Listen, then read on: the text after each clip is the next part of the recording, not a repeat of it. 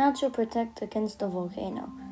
To protect against a volcano, you need to find a temporary shelter to avoid volcanic ash. If you are outside while a volcano is active, try to use a well fitting certified face mask, such as an N95 to protect your face. After it finishes, try to avoid driving into heavy ash. What is a volcano? A volcano is an opening in the Earth's crust through which lava, volcanic ash, and gases escape. Beneath a volcano, liquid magma containing gases. Earth's volcanoes occur because its crust is broken into major rigid tectonic plates that float on a hotter, softer layer in its mantle.